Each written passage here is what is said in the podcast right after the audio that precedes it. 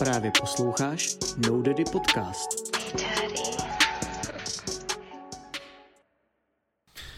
Takže ahojky, zdravím vás všechny, naše diváky a posluchače u projektu No Daddy Podcast. Už nevím kolikátýho, ale jsme tady. Stále. Jsem tady já, Zdeněk, a.k.a. Sheriff, Kačka, a.k.a. Kačka, jako vždycky. A máme tady vždycky speciální hosta, kterým je Gabča. Čauky. Ahoj. Jsme rádi, děkujeme, že jsi, přiz, eh, že jsi přijala pozvání do našeho projektu. Mohla by si se nějak krátce představit? Jo, no tak uh, jmenuji se teda Gabča a tvořím na sociálních sítích vlastně jako influencer, ale věnuju se hlavně problematikám uh, mentálního zdraví, poruchy příjmu potravy a snažím se vlastně informovat o tady těch věcech. Uh-huh. Uh, předpokládám, že se snaží o těch, o těch věcech informovat proto, protože si právě prošla jedním ze zmíněných problémů. Můžeš nám k tomu něco trošku říct a můžete si o tom s Kačkou promluvit, protože Kačka k tomu možná bude mít co Takže říct. Takže expouznutí. Hned takhle na začátku. Jak jsem říkala už Gavče, že já vlastně obdivuju, že o těchto těch citlivých tématech mluví, protože já jsem se nikdy takhle jako veřejně moc neotevřela o tomhle tématu, ale zároveň si myslím, že hodně mladých, hlavně holek, si tím prochází. Já jsem si tím taky prošla. Jako ne tak závažnou mhm. formou mm-hmm. jako ty, protože ty jsi s tím byla i hospitalizovaná tedy.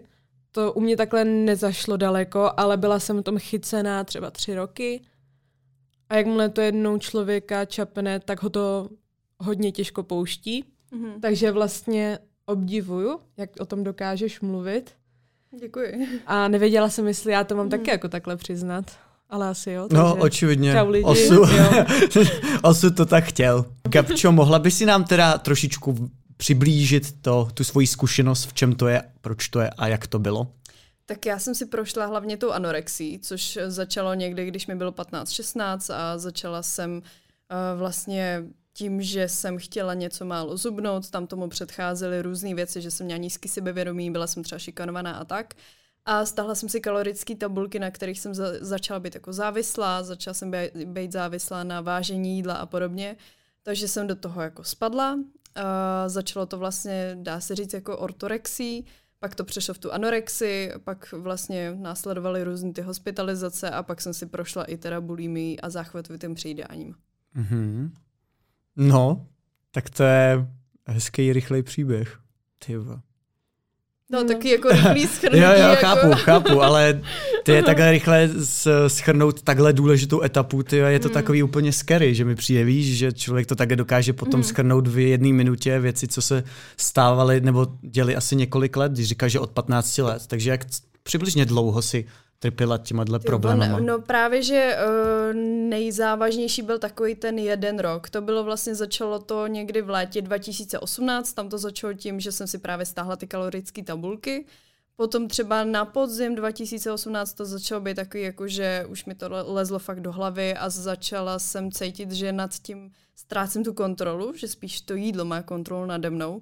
A pak to byl docela rychlej spát, kdy vlastně už v zimě vlastně přelom roku 2018-2019 se to začalo řešit, protože jsem jako hodně zubla a už to začalo být jako vážnější. No. Mm-hmm. A bylo nějaký okamžik, kdy si třeba něco udělala a řekla si jako a to už je problém? Já jsem tady to pocitovala vlastně tak nějak od začátku, jak jsem si stáhla ty kalorické tabulky. Nebo třeba, dejme tomu první tři týdny, třeba jsem jako to brala tak jo, super, prostě něco málo zubnu, je to v pohodě. Ale pak, jako když jsem začínala jako ubírat na tom jídle a tak, tak jsem si říkala, jo, jako je to ještě OK. A už právě někde na ten podzim 2018 jsem začala říkat, jo, ale já už nad tím asi úplně nemám kontrolu. Ale pořád tam bylo takový to, já přece nemůžu mít problém s jídlem, já jsem nikdy nebyla hubená, hmm. já jako přece na tom nemůžu být tak vážně a tak. Takže dlouho jsem si to jako nedokázala přiznat právě. U mě to asi bylo já jsem si totiž dělala na střední obědy do krabiček a začalo to asi tak, že já jsem si vždycky uvařila tu porci, která už byla malá, mm-hmm. aby mi to vyšlo do deficitu kalorického a já jsem vzala polovinu té porce a vyhodila jsem ji a nechala jsem si jenom tu polovinu. Mm-hmm. A když jsem to takhle dělala třeba dva týdny, tak jsem si řekla, jako vyhazovat jídlo takhle, to je asi už problém, ne? Mm-hmm. jako nedokázala jsem si sama nastavit, že bych se navařila toho jídla míň, protože nevím, to jsem jako nechtěla, ale chtěla jsem mít takový ten pocit, že nesním všechno. To je stejný, jako když jsem se vážila a chtěla jsem se vážit jenom večer, jenom když jsem byla najezená a nabalená, aby jsem viděla, jak nejhorší to může být. Mm-hmm. Jakože se zvážím a řeknu, ale ve skutečnosti tolik takhle nevážím. Až Já takhle, jo? Jo, jo, jo. A zajímavé je i to záchvatovitý přijídání. Nepřichází to potom jako docela často po té anorexii? Ono je to hrozně častý, ale ono obecně jako poruchy příjmu potravy, nebo dá se říct vlastně i ty jako všechny psychické poruchy se strašně pro, prolínají. Že uh, obecně málo kdo si projde jenom jedním, jenom jedním typem poruchy příjmu potravy. Že právě ty, jsou tam hrozně tenký hranice mezi tím, no. Já vím, že mi právě říkala doktorka, že, že to je častý, No, protože když to tvoje tělo tak hrozně strádá na té anorexii, že potom ti vlastně přepne a chceš zase Přesně strašně tak. moc živin. Takže jsem chodila do lednice a snědla jsem třeba tři tvaru. Já ani jsem o tom nepřemýšlela, prostě jo. jsem jenom jako jedla rychle. Takže se mi to zase přehouplo jako do druhého extrému. Mm-hmm. Takže je to takhle propojený, že to následuje. Má to takhle strašně moc lidí a je to, dá se říct si, myslím, že mnohdy je jako přirozená součástí léčby že to tělo si to potom jako fakt vyžádá na zpátek. Já jsem takhle hladověla vlastně nějaký rok a ta fáze potom toho přejídání trvala poměrně krátkou dobu, ale byla hodně intenzivní a psychicky náročná, ale fakt prochází se tím strašně moc lidí. Jenom se o tom nemluví tolik z toho důvodu, že vlastně přiznat si problém anorexie, jako za to se lidi třeba tolik nestydí, že jako vlastně i často za to na, sebe, na sebe jsou lidi pyšní, že já jsem pyšná na sebe za to, že nejím a tak a že mm. tak, taky jako vítězství. Ale jakmile člověk se z toho dostane jako na tu uh, fázi, kdy jako extrémně jí, tak lidi se za to stydí a nemluví o tom. Což jako já taky v té době jsem to skoro nikomu neřekla, že jsem trpěla tím přejídáním. No já vím, že jsem se nechtěla, teď řeknu, identifikovat jako mm.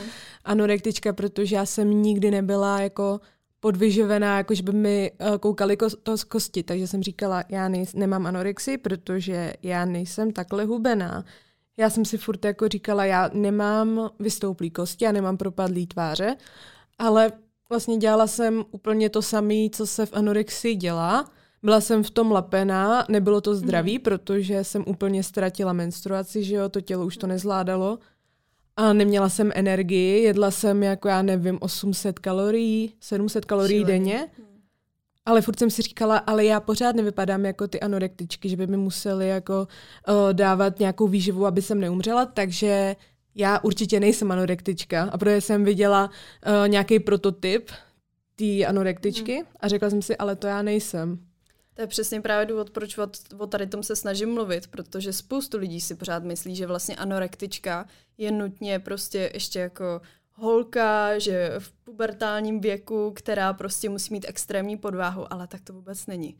A vlastně ta anorexie je právě jako mentální porucha, že to je v té hlavě a že vlastně ta váha už je jenom jako důsledek toho. A taky to, že prostě můžou tím trpět i muži a vlastně lidi jakýhokoliv věku. Takže tady to si myslím, že je strašně důležité o tom mluvit a dávat tomu fakt důraz.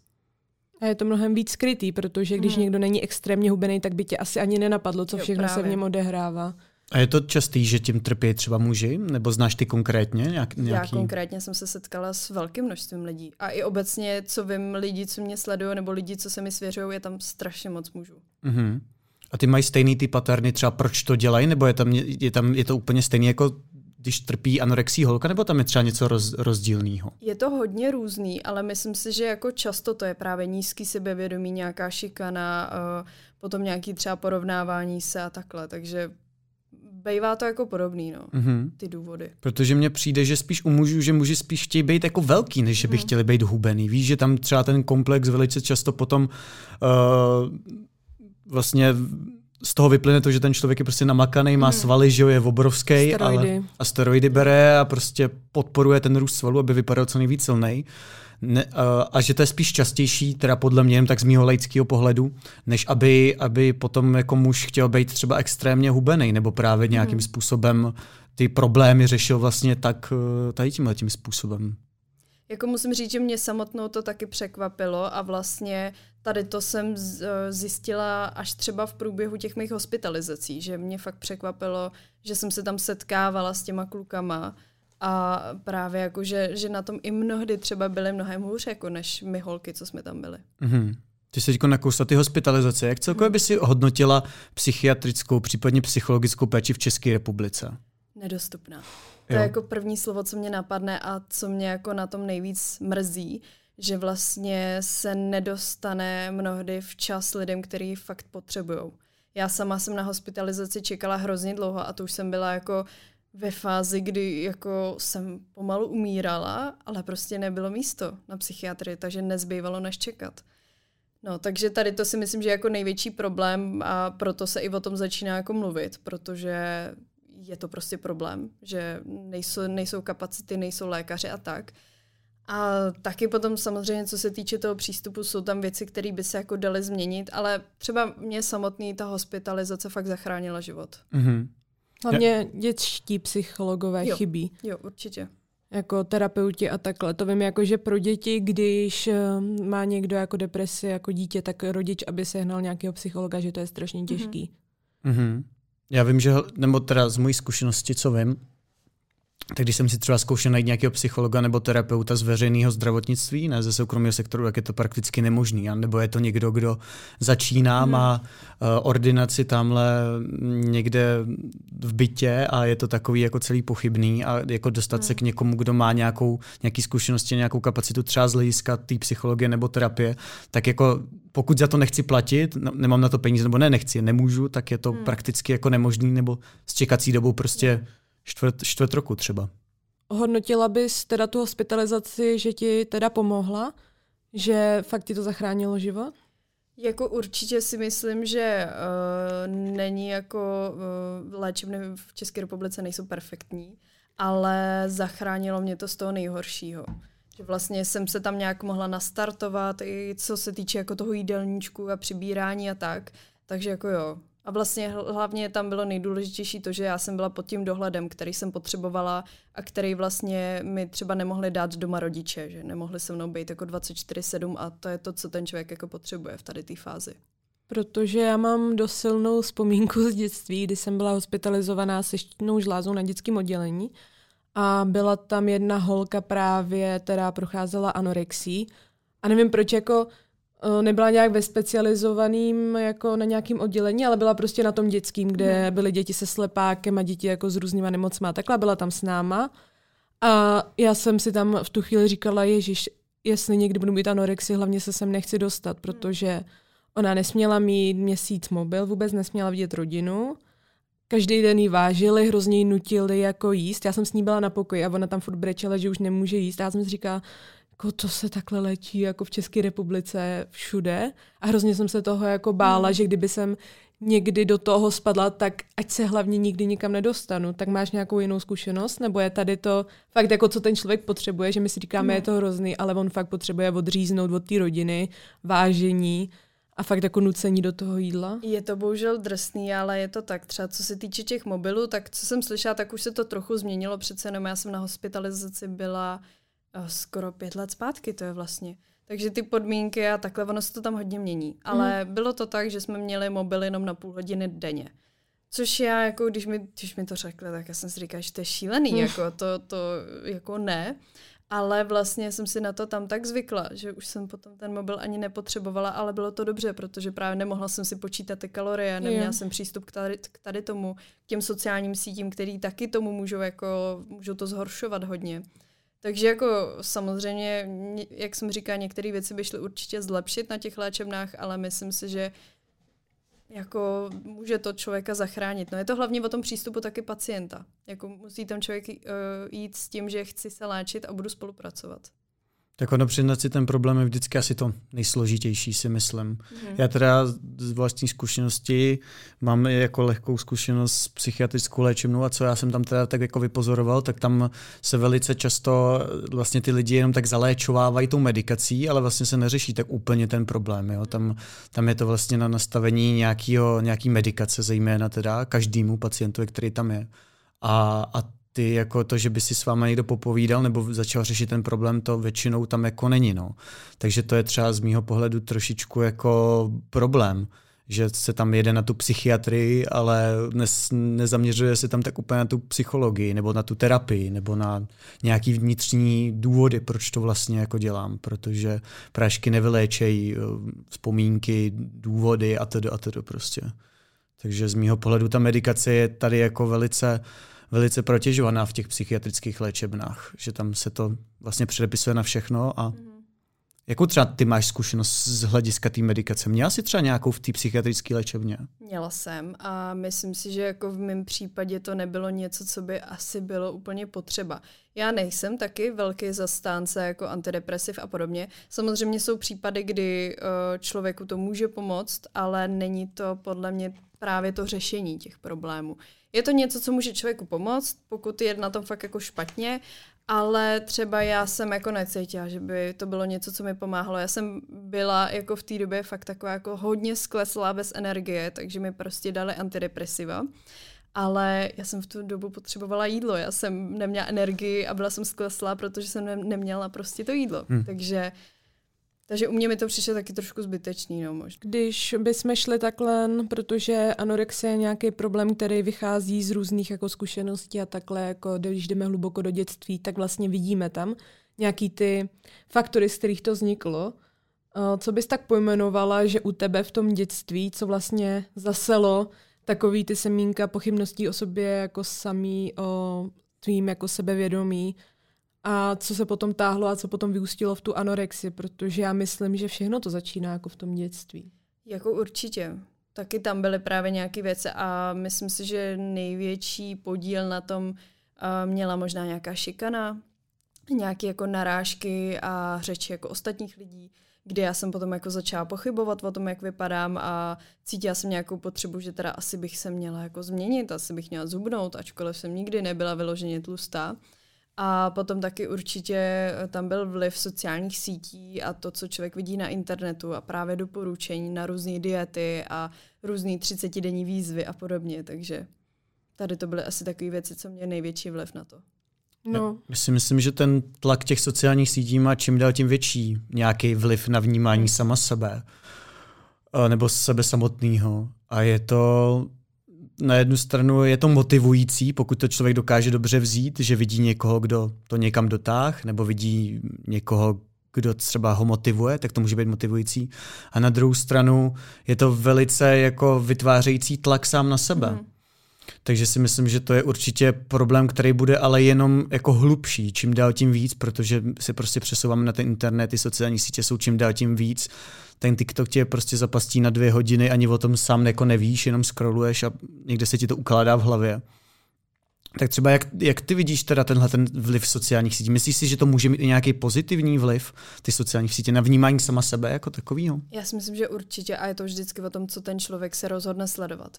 Ačkoliv je tohle hrozně těžký, protože i já jsem měla hrozný problém přestat sledovat ty věci, které mě vlastně jako ubližovaly ale důležitý je si uvědomit, že já nepotřebuji se dívat na ty jiný ženský, který mají uh, v 90% vyfotoshopovaný ty těla, nebo prostě pózujou a podobně. Tady to jsou věci, které já nepotřebuji sledovat. A začala jsem sledovat spíš jako třeba ženy, které ukazují realitu toho těla. Mm-hmm. Že který se nebojí prostě dát tam uh, fotku jako bez trička a prostě nebo ukazovat jako, že mají i strie, že mají celulitidu a že to je vlastně normální a že to má jako skoro každý. Takže myslím si, že to je právě o tom, co se člověk rozhodne sledovat. Ty uh, sama uh, jsem viděl, že popisuješ na sociálních uh, sítích, že podporuješ zdravý životní styl. Co hmm. to pro tebe je zdravý životní styl? Tak pro mě zdravý životní styl je asi jako hlavně v hlavě, že člověk je jako v pohodě prostě s tím, co dělá. Hele, určitě jíst nějak vyváženě, nějak rozumně sportovat je samozřejmě důležitý, ale nebejt otrokem třeba toho jídla, nebo mm-hmm. nebejt, nebo nesportovat, protože musím, protože potřebuji spálit kalorie. Já třeba jsem teď začala chodit do fitka, ale právě s tím mindsetem, protože mě to baví a protože chci a nepotřebuji svoje tělo nutně měnit, ale dělám to jako pro svoje zdraví a nepotřebuji vypadat jako jinak. A i co se týče toho jídla, tak taky člověk by se měl snažit nějak jíst jako vyváženě a tak, ale právě mít dobrý mindset, že já si můžu dát to sladký, že je v pohodě, že půjdu do restaurace. Takže pro mě zdravý životní styl je to, že člověk nemá strach z toho jídla, uh, necvičí, protože prostě musí, ale že tohle má jako srovnaný. Mm-hmm. Takže vnímáš jídlo spíš jako potěšení, než jako nějaký jenom zdroj, zdroj. Prostě kdybychom třeba se koukli na kulturisty nebo na lidi, mm. kteří se tím zabývají, tak ty to jídlo berou vlastně jako zdroj nějakých bílkovin, zdroj sacharidů a tak dále a tak dále. Já třeba jídlo mnohem víc vnímám jako nějaký potěšení, takže jsem rád, když mě to jídlo potěší, když je nějaký, eh, když jdeme třeba skačku do indický nebo když si dáme pizzu. Jak ty teď potom po té své zkušenosti to jídlo vnímáš jako takový? A třeba tohle mi trvalo hrozně dlouho, než jsem přešla na to, že jsem fakt jako se z toho dostala a začala jsem vnímat jídlo jako zase normálně. Jo, a že prostě teď jídlo vnímám jako něco, co potřebuju, protože nechci mít hlad, ale zároveň je to právě něco, co si člověk může vychutnat, může si to spojit s těma společenskými událostmi, které já jsem se, dřív jsem, tomu, dřív jsem se tomu hrozně vyhejbala. A nemohla jsem chodit do restaurací a teď si to užívám, že prostě jdu si do té restaurace, jdu si s kámoškama na kafe a na dort a je to skvělý. Tady to ti zkazí úplně společenské události. Pro mě každá rodinná oslava znamenala jenom problém, jak odolat a nedat si nic k jídlu když jdeš do kina, nedáš si popcorn, ty už nemáš prostě ten mm. film spojený s nějakým jako prostě sedíte s kamarádama, ve, ve prostředí popcorn, všichni se o něj dělíte, ne, to už prostě neexistuje, ty si nic nesmíš dát. Když někam jedeš, musíš mít svoji svačinu, protože co, mm. když tam nebude nic, co by si skoupil, co má málo kalorií. Takže ze všech společenských událostí se vytratí radost. jako. Hlavně z těch oslav narozenin. Já jsem je dřív měla hrozně ráda a najednou je to jenom o to tam dojet a přežít a nic si nedat. Ono jako asi si ani neuvědomujeme, neuvědomujeme, co všechno v našem životě jako ovládá jídlo, nebo v čem figuruje to jídlo, protože jídlo je všude. Mm-hmm. Jídlo znamená Vánoce, že jo? Jídlo znamená právě ty rodinný oslavy, jídlo znamená narozeniny, jídlo znamená rande. Strašně jako moc těch aspektů a jakmile si poníčíš ten pohled na jídlo, tak si skazíš strašně moc aspektů života. Přesně tak. Tak Česko je hodně celkově tradiční, ne? Spojovaný jako s těma věcma, že třeba hodně věcí se spojuje s jídlem, hodně třeba aktivice tady až moc určitě se tady spojuje s alkoholem, že jo, tady hodně ten alkohol, alkoholem. hodně to. Takže je to zase, zase bych to jako neviděl jenom jako eh, pozitivně nebo nějakým způsobem, že, že si tím něco pokazíš. Já si určitě, nebo pro mě je určitě nějaká jako mm, diverzita, nebo to, že je člověk rozdílný jako dobrý.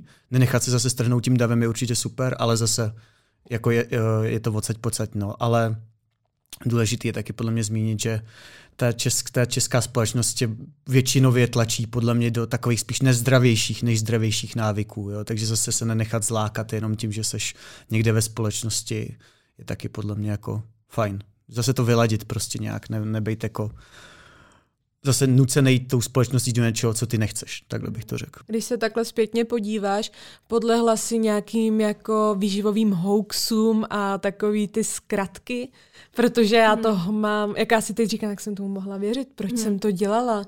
Jako já řeknu příklad, jo, já jsem totiž, na mě vyskočila reklama, že Goji, takový ty to bobulky, jo, jo, bobulky, že to strašně pomáhá zubnutím. Objednala hmm. jsem si toho dvě kila. Goji. Já to nemohla polknout. Hmm. Nebo... A co to je? To jsou to je něco jako rozinky, akorát to prostě ovoce, jo? Nebo no, jako sušený, sušený ovoce. ovoce no. Sušený ovoce, A já jsem si řekla, já budu jíst jenom goji a zhubnu, hmm. určitě.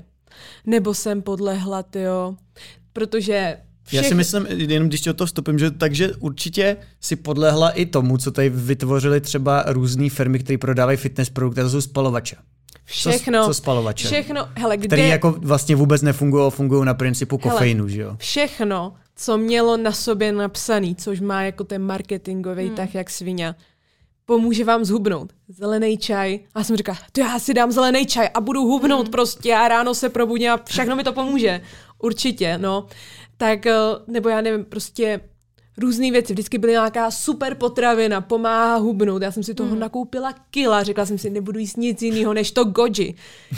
Moje mamka to musela dojíst, protože já už jsem to nesnášela, já jsem to dávala všude. A co, co ty teda, Gabčo, máš nějaký takovou zkušenost s nějakým hoaxem, který je fakt jako bizár? To je spíš takový, že jsem jako postupně pochytávala, že slyšela jsem, že to, o tady tom se začalo říkat, že to je jako nezdravý, tak to jsem vyřadila, mm-hmm. ale obecně potom jako to moje stravování v té nejhorší fázi, já jsem se naprosto vyhýbala cukrům, tukům, sacharidům, Takže vlastně jako věci, co já jsem jako jedla, tak byly to, co mělo jako bílkoviny, ale bylo to nízkotučný.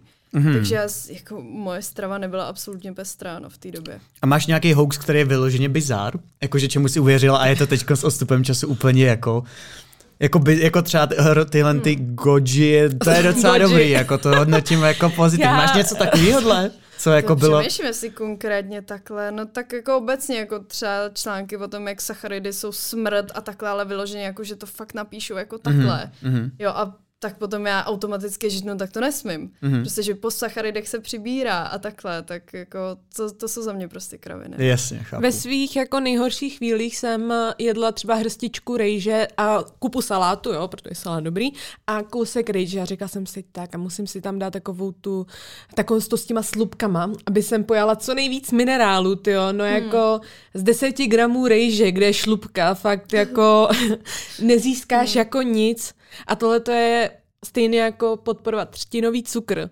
No jako, když si dáš půl lžičky do něčeho třtinový cukr, tak tě to nezachrání. Potom jsem Já měla... to vím, no to jsem slyšel, že třtinový cukr je lepší než normální cukr. Že no, musíš jasně, sladit no. jenom třtin, a to jsem četl třeba před půl rokem. A říkám, ty vole, ve roce 2023. to je Ale jako... já jsem hrozně podlíhala, protože hledáš ty zkratky, protože hubnout zdravě, správně, jako je to těžký, hledáš jako zkratky, takže já jsem si přečetla čia semínka, ti napoptnaj v žaludku a zasytěj tě. Dobře, dám si tam, jsem taky s tím dám si tam žičku a pomůže mi to zubnout. Určitě. No Gabčo, když bychom se ještě trošku vrátili, mohla by si mě jako úplně nezasvěcenému člověku, protože, Gab, eh, teda, protože ta kačka už určitě ví, jako jak to funguje, tak mě jako úplně nezasvěcenému člověku třeba úplně jednoduše popsat klasický den člověka, který má problém tak se stravováním třeba, nebo má problém s anorexí, jak vypadá takový klasický den, dalo by se to vůbec popsat? Tak ten den je hlavně o tom, že ten člověk nemyslí na nic jiného než na jídlo že jídlo je středobod všeho. Mm-hmm. Já tady asi nechci úplně zmiňovat třeba, kolik jsem toho jedla, mhm. protože mm-hmm. něko, někdo jako by si tím třeba mohl jako inspirovat, což prostě bych fakt nechtěla. Ale jo, právě točilo se to všechno jenom kolem toho jídla, že já, jakmile jsem se zbudila, tak už jsem začala přemýšlet nad tím, co si dám k té snídani. A vlastně je to strašný paradox, protože já jsem fakt jako jedla extrémně málo, takže jako proč nad tím jako přemýšlet. A celý den ve škole taky jsem jenom myslela na to, co si dám teda k tomu obědu a kolik gramů bude to mít a takhle. A pořád jenom čísla, kalorie a tak dále. A můj sociální život neexistoval prakticky, protože já jsem nemohla chodit s ostatníma na obědy, nemohla jsem mít s kamarádkama na kafe. To byly prostě pro mě úplně zakázané věci a hlavně jsem na nic ani neměla jako energii, mhm. protože mm-hmm. jsem neměla žádnou sílu, právě energii z toho jídla, takže já jsem byla taková jako chodící mrtvola, no prostě. Mm-hmm.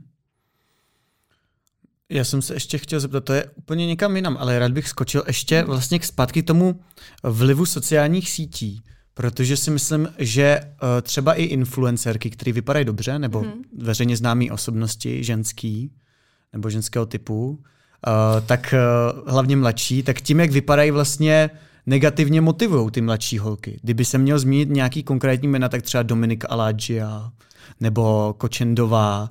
Co si myslíš o takovýchhle holkách, který uh, jakoby nějakým způsobem uh, prezentují jenom tu dobrou stránku, jenom toho, jak dobře vypadají a tak dále a tak dále, ale určitě zatím musí být taky spousta nějaký odříkání, dřiny, hmm. bolestí, ne, nespokojenosti sama ze sebou retuši a tedy. Co si myslíš o takových lidech? Já si myslím, že právě zásadní problém je tam, pokud tam jo, si photoshopují právě ty těla a tak a že vlastně když jako um, se snaží právě vypadat nějak, jak třeba fakt v reálu nevypadají. Že to si myslím, že je jako problém.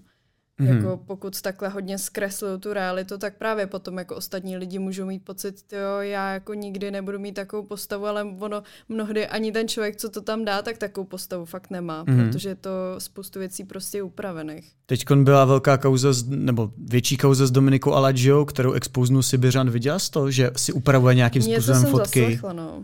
retušuje a hlavně teda upravuje i ty tvary.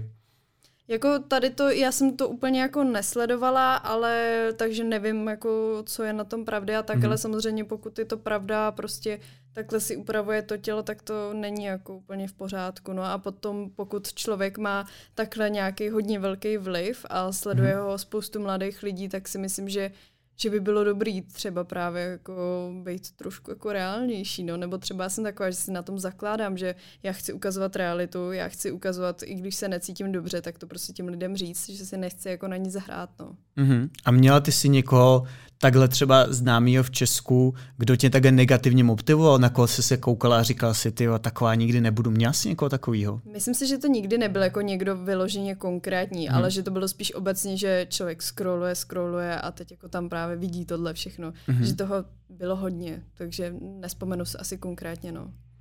Mně vadí, že se takhle zkresluje přesně jako, že nikdo není dokonalý a je vždycky něco za něco. Jo, a to my třeba nevidíme, že influencerky, co jsou krásně hubený, tak není možné, aby měly takhle velký prsa. Prostě není, prsa jsou tuk. A já jsem byla mega překvapená, že když jsem poprvé začala hubnout, tak totálně mi zmizely prsa. Ale teď je trend, že prostě jsou umělý prsa. Když jsi hubený, tak nemůžeš mít jako takhle hmm. velký prsa, aby fakt jako, to prostě nejde. Jako myslím si, že to nejde. Taky se neukazuje, že uh, mít plochý břicho je hezký, ale není to třeba 24-7, protože holky mají menstruaci a že potom se prostě nafoukneš a že se trošku měníš. A tady ty věci se prostě neukazují. Neukazují se, že když máš špatnou stravu nebo právě když máš třeba menstruaci, že jako můžeš mít tělo hezký, ale vyskáčou ti pupínky. Hmm. Jo?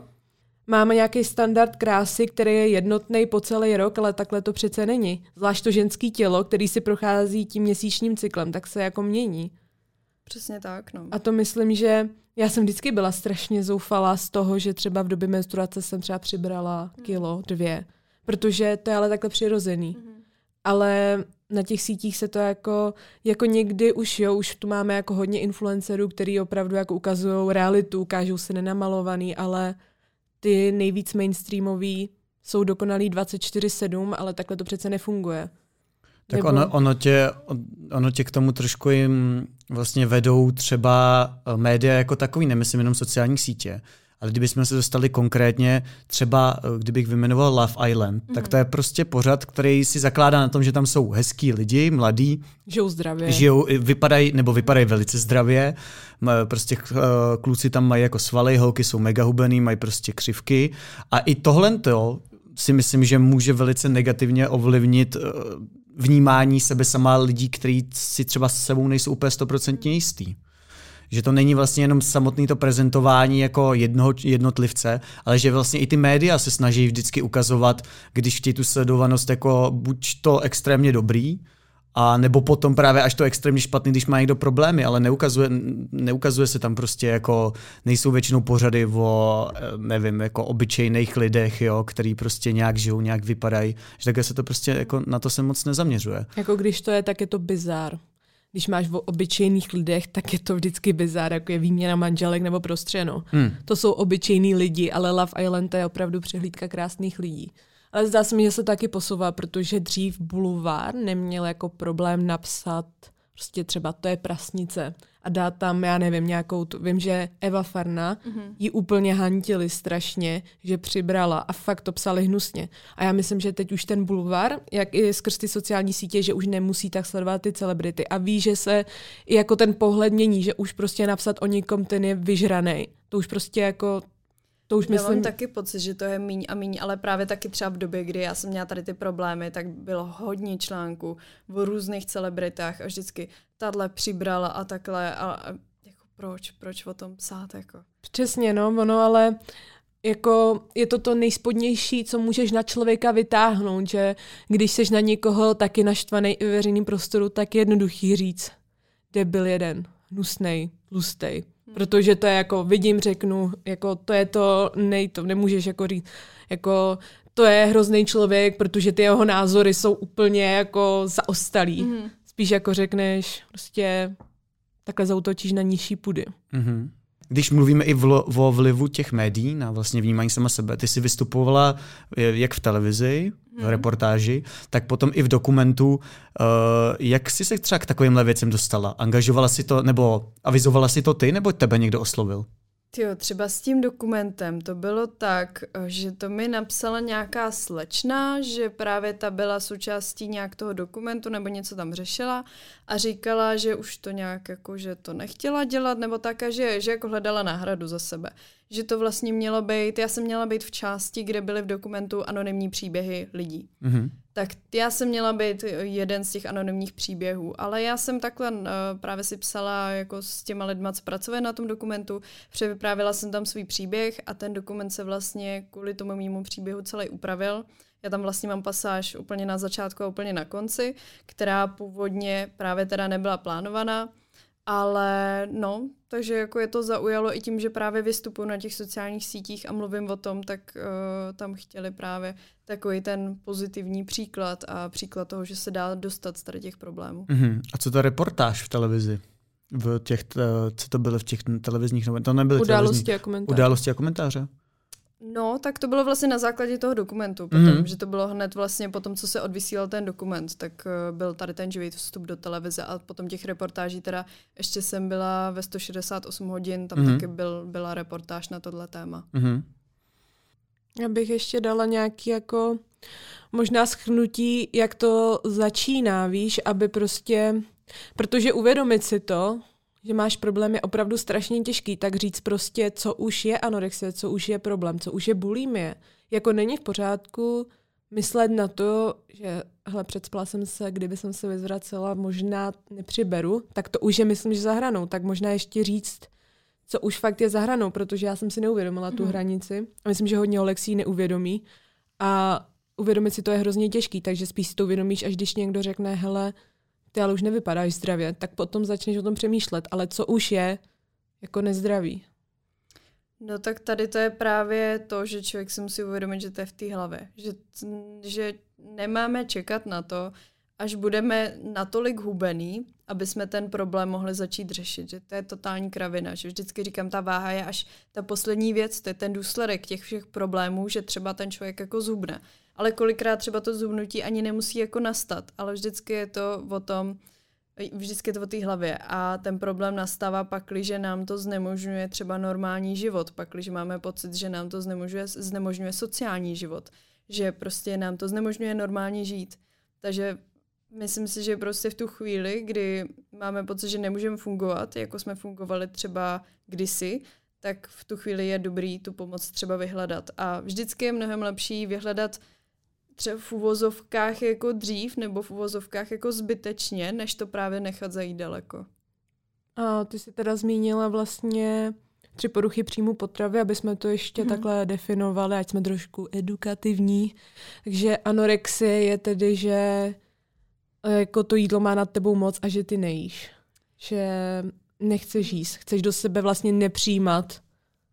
Já To jídlo. s, jako tady ty vlastně poruchy příjmu potravy obecně neumím moc definovat, protože je to hrozně složitý tím, že taky každý člověk má odlišný průběh těch nemocí a je to právě hlavně o té hlavě, tak se to strašně těžko definuje. Ale obecně jako, kdybych měla říct, tak anorexie je právě o tom, že ten člověk to má zkreslený vnímání sám sebe a že vlastně má pokažený vztah k tomu jídlu.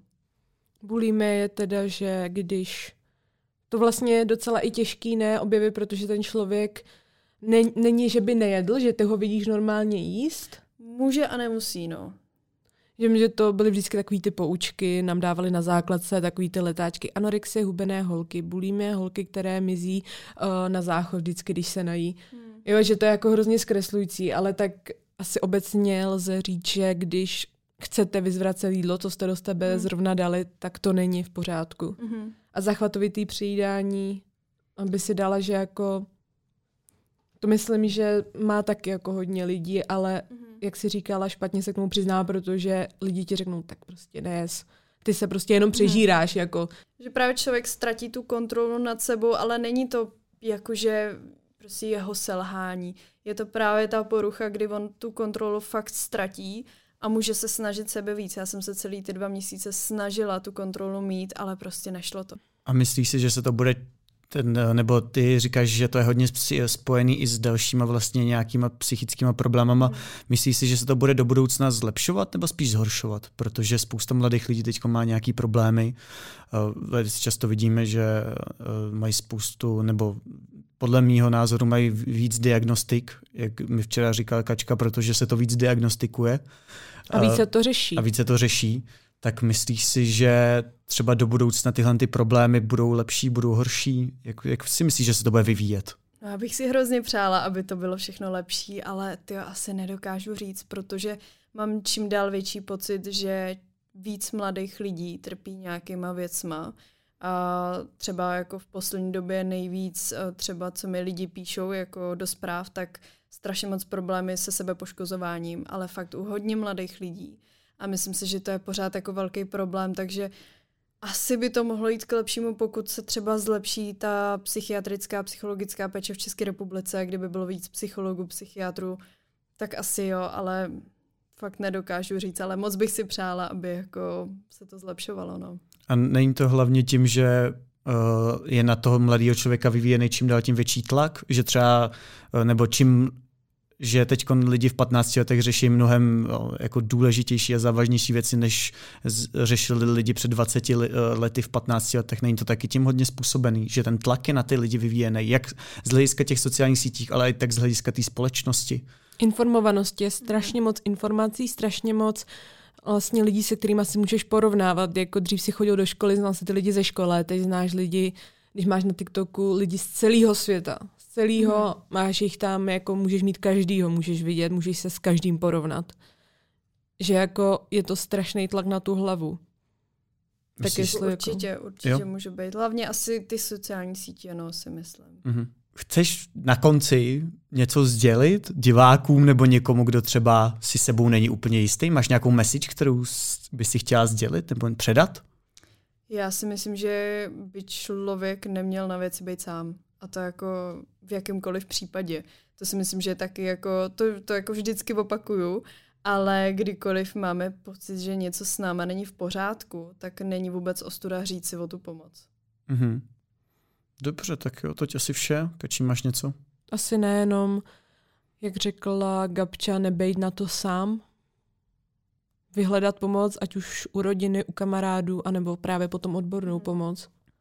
Protože je to závažný, ale jsem moc ráda, že se o tom mluví. I třeba právě, jak vidíme v české televizi, že dělají dokument, že se snaží bavit s mladýma lidma a já želám všem influencerkám a influencerům, kteří uh, ukazují tu realitu taková, jaká je, takže kdokoliv, kdo ukáže strie a ukáže špíček, tak já prostě Díky. Dě- děkuji za to. Hmm. Jo, já děkuju. To není jako, že bych řekla, fuj, co jsem na tom líp, ale prostě jo, díky, protože já takhle taky vypadám tady z toho světla a díky, že to ukazuješ. Ale stejně jako ty, my jsme se o tom bavili, že i když je o takhle citlivý téma, víš, že prostě tomu člověku ubližuješ jako na nějaký úrovni, že ty se léčíš s anorexí a víš, že uh, poznámka na zlet je pro něj jako asi mnohokrát jako horší, než třeba pro někoho, kdo s tím problém nemá, tak stejně ten hate komentář napíšeš a je ti úplně jedno, jak to na toho člověka zapůsobí. A to myslím, že tak jako ten hate, co je, je jako na toho mladého člověka musí strašně působit. Je to problém právě těch sociálních sítí, že lidi můžou vystupovat anonymně, nebojí se cokoliv napsat, takže já jako denně pročítám negativní komentáře a hrozně jako mě to mrzí, že lidi jsou schopní něco takového napsat a někomu ti můžou fakt jako hrozně ublížit. No se to nabalí, no. Hmm. Takže nebuďte na sebe zlí. Buďte hodný. Buďte hodný, šiřte lásku, pozitivní energii a nebuďte na věci sami. Tak jo, tak děkujeme moc Gabčo za to, že jsi přišla k nám. Já děkuji za pozvání. Děkuji Kačce za dnešní její vydatnou diskuzi, jako vždycky. No, ty, Voga, já jsem zase mluvila strašně moc. Strašně. To je milion komentářů, ale jsem za to rád. Já se omlouvám. Tak jo, teď už je pozdě. Už je to celý nahraný, už to pojede ven, takže Tak já se příště vystříhám. jo, určitě. tak jo, tak děkujeme moc eh, Gabče, Kačce, mě samozřejmě a všem divákům, kteří tohle to poslouchali a dívali se na to. Hoďte nám odběr, dejte nám like a čekejte na naše další projekty. Díky moc, slečny, a mějte se hezky, snad se ještě uvidíme. Zatím čauky.